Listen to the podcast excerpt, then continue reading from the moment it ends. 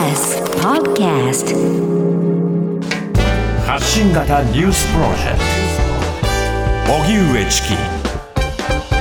セッション。ここからはフロントラインセッション。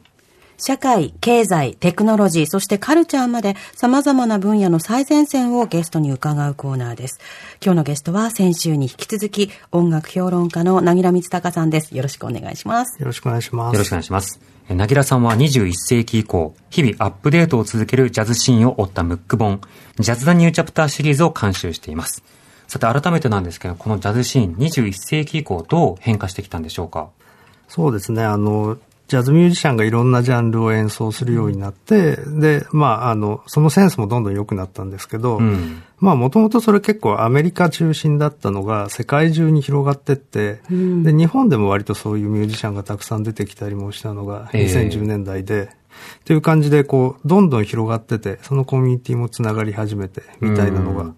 結構今の状況ですね。配信環境も変わってますよね。そうですね。あの、やっぱり Spotify とかのプレイリストすごいよ強くて、うん。で、それに合ったあの音楽を作れるような人たちが、やっぱりこう、注目をされたりしていて、まあ、例えば、あの、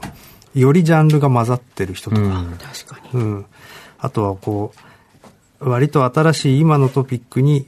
早くこうんうんううん飛びつける人とか、そういう人たちがこう、ジャズの中でも注目されるようになったっていうのは結構大きい変化ですね。うん。そうした中で今週はどんな話を聞かせてくれるんでしょうか？はい。えっと、まあ、ここ数年すごく話題になってるイギリスのジャズシーンなんですけど、はい。あの、ロンドンというか、まあ、イギリスのジャズって、ずっと注目されてなかったんですあよ。んまりね。まあ、あの、ジャズってアメリカの音楽なので、で、イギリス人って結構、まあ、あんまり技術も上手くないっていうかみたいなところがあって、世界的に有名なミュージシャンもそんなに多くなかったんですけど、ええ近年はアメリカ以上に話題になることが多くて、うん。世界中のメディアで取り上げられてます。それはどうしてなんですか？それはですね、あの、とにかく若いジャズミュージシャンがどんどん出てきていて、はい。しかもそれがすっごいセンスも良くてうん、かっこいいっていうのと、なんかその、いろんな人種の人たちが混ざってて、で、性別も、ジャズって結構女性ミュージシャンが少なかったんですけど、イギリスのシーンだと結構半分とか、うん女。性のミュージシャンがいるバンドがいたり、ほぼ全員女性みたいなバンドで、それがすごくシーンの中で大事なバンドだったりみたいな感じで、世界でもそういう状況ってあんまりないので、うんそういう面でもすごく注目されてますね。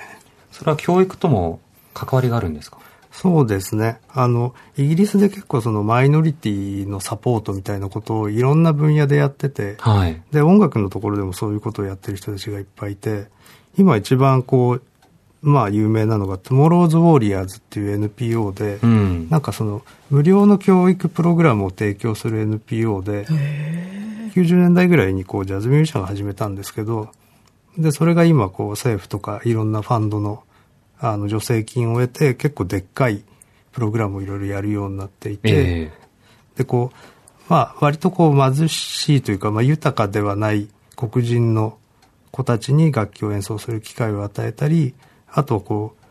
女性ってやっぱり管楽器とかドラムとかってなかなかこう手が出づらいんですけど、えうん。あの女性にもそういう楽器を演奏するチャンスをどんどん与えたりしてて、で、それが結局、結果的に、あの、裾野を広げてるっていう。ええで、そこからスターが出てるっていう感じですね。ううん。なぜそれまで管楽器などに、その女性のハードルが高かったという時代があったんですか？まあそもそも管楽器高いので、あの、買える人が少ないっていうのがあるのと、あとやっぱりこう、あの、体力的にすごくハードな楽器なので、うんあの、でかい音を出すにはでかかなりの肺活量がいるとか、なんですけど、その、そういうパワーとかスピードとかじゃない、別のところの演奏のクオリティを高めるような、こう、教育を行ってたり、そういうことで、こう、女性にも、あの、やれることを増やしていったっていう、そういう感じですかね、多分。いろいろなプレイスタイルがありますもんね。うんうん。実際そのようにして様々なプレイヤーが増えているということなんですけど、注目のアーティストはいかがですか？はい。えっと、今その女性の中でも特に活躍しているのはヌバイア・ガルシアっていうサックス奏者で、はい。で彼女今20代後半ぐらいなんですけど、お父さんがあの南アメリカのガイアナっていう島で、で、お母さんがトリニダード・トバコかな？うん。みたいな、あの、で、イギリスに移住してみたいな人なんですけど、あの、その、自分の親のルーツも取り入れながら、こう、イギリスの割と新しいカルチャーのグライムだとか、ダブルステップだとかみたいなのも取り入れつつ、それをジャズとしてやってるみたいな。結構変わったうん。ことをやってるんだけど、センスがめちゃくちゃいいです。うん。では早速聞いてみたいと思います。はい。ヌバイア・ガルシアでソース。ヌバイア・ガルシアでソース。あの、レゲエのリズムっていうのが、あの、イギリスっぽいなっていう。うん。サックスがものを言っている。そう、なんかその、サックスで、こう、速いフレーズとか強い音を出すっていうよりは、なんか自分のストーリーを紡ぎたいみたいな話をしてて、なんかそういう発想にこう、至るような教育がやっぱりあるっていうか、なんかその辺もイギリスが今面白い理由かなって気がしますね。うん。ストーリーテラーって感じがしますね。うん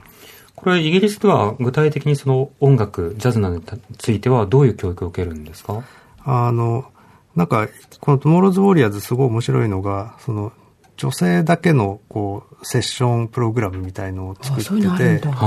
で、こう、女性だけが参加できて、あの、いろんな教育を受けられるみたいのがあって、で、その、その中で、あの、 Tomorrow's Warriors Female Collective っていうバンドがあって、なんかそのバンドがそのまま名前を変えてデビューした Nérija っていうバンドがいたりして、で、で、バイはそのバンドのメンバーだったり、みたいな感じで、こう、あの、教育も結構コミュニティっぽい感じで、はい先輩から教えてもらうみたいな。ほうほうほう。身近な感じなんだ。先生からとかじゃなくて。そうですね。だから結構、こう、師匠は誰ですかみたいな感じで聞くと、ちょっと年上のミュージシャンの名前をみんなが挙げるっていう。うん。だからなんかその辺のこう、地域に根付いた感もやっぱりすごく面白くて、ええなんかアメリカのこう、エリートを育成するっていうのとはまた別の形ですよね。うん。時間を変え、まあ、長くしてサイクルが回っていくみたいな、そんな感じですね。そうですね。で、あの、今これヌバイアと同世代の、でこの曲でトランペット吹いてる女性が、今その Female Collective の指導者だったり、うん。もあ、すごい横、横のつながり感があるんだ。そうなんですよ。うん、なんか上下、音楽ってどっちかというと上下で、んなんかこう、教えてもらうみたいなところの中で、こう、鍛錬していくっていう古いスタイルを、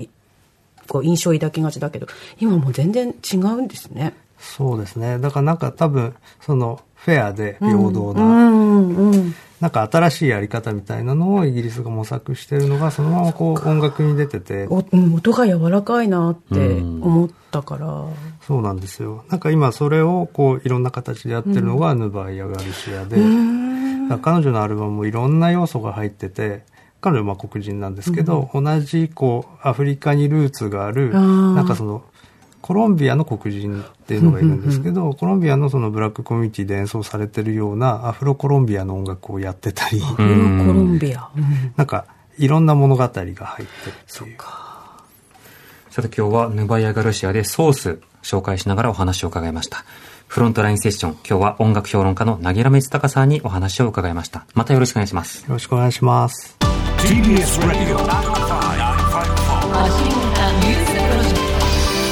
荻上チキ。セッション